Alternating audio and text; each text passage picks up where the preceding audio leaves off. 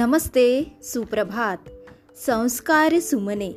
कहानी की इस श्रृंखला में मैं, विद्या गवई नरवाड़े, आप सभी का हार्दिक हार्दिक स्वागत करती हूँ।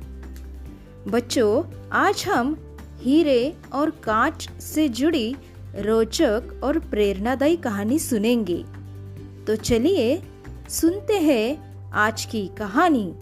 कहानी का नाम है आपको हीरा बनना है या कांच? चलिए शुरू करते हैं आज की कहानी। एक समय की बात है। एक बार राजा का दरबार लगा हुआ था। लेकिन धूप में लगा हुआ था, क्योंकि सर्दियों के दिन थे। तो अक्सर राजा की चौपाल वही लगा करती थी। राजा लोगों की अपील सुन रहा था और सब कुछ ठीक ठाक चल रहा था। लेकिन भीड़ में से एक आदमी खड़ा होता है और वह बोलता है कि उसको राजा से मिलना है। उसके पास दो हीरे हैं और उनमें से एक असली है और दूसरा नकली। तो मैं राजा से पूछना चाहता हूँ अब उसकी इस बात को राजा के पास पहुँचाया गया। और राजा ने उनको चौपाल में आने की आज्ञा दे दी। राजा ने उसको अनुमति दी कि बताओ, तुम क्या चाहते हो? उसने कहा, मेरे पास दो हीरे हैं, एक असली और एक नकली। लेकिन आज तक कोई इनकी परख नहीं कर पाया। अगर आप मुझे बता देते कि कौन सा हीरा असली है और कौन सा नकली तो इस हीरे को मैं आपके खजाने के, खजाने को दान कर दूँगा।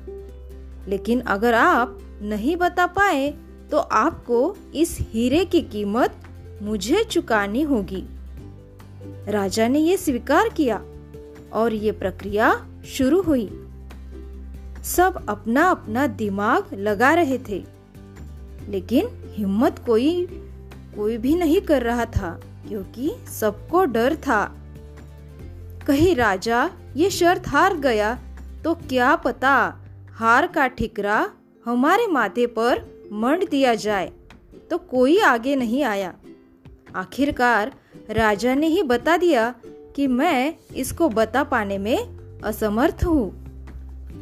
लेकिन तुरंत एक घटना घटी। भीड़ में से एक अंधे बुज़ुर्ग खड़े हुए और बोले कि अगर मुझे मौका दिया जाए तो मैं बता सकता हूँ कि असली हीरा कौन सा है और नकली हीरा कौन सा है। राजा को प्रसन्नता हुई कि चलो, कोई तो है। अब उस बुज़ुर्ग ने एक मिनट में बता दिया कि ये हीरा असली है और ये हीरा नकली है। लेकिन उन्होंने ये बताया कैसे? राजा ने उनको धन्यवाद दिया कि आपने आज राज्य की इज़्ज़त बचा ली और एक हीरा अब राज्य के खजाने में आ रहा है।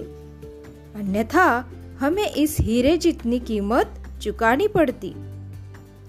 हीरे को महल में ले जाने की तैयारी हुई। लेकिन उससे पहले राजा ने उस बुज़ुर्ग से निवेदन किया और पूछा कि आप ये तो बताइए कि आपने इस हीरे को पहचाना कैसे?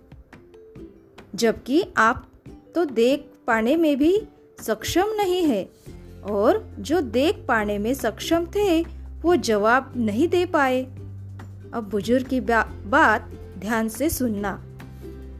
उन्होंने कहा कि ये पता लगा पाना आसान था, क्योंकि जो असली हीरा था, वो ठंडा था और नकली हीरा गर्म था।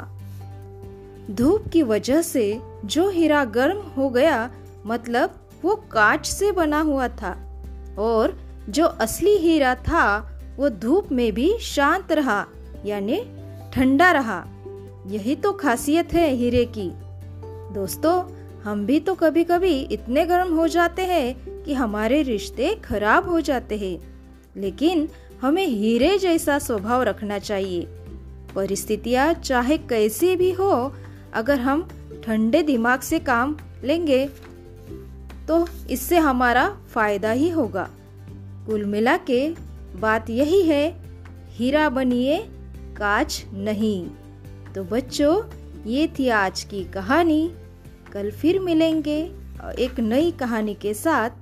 तब तक स्वस्थ रहिए सुरक्षित रहिए और हमेशा मास्क पहनिए। धन्यवाद।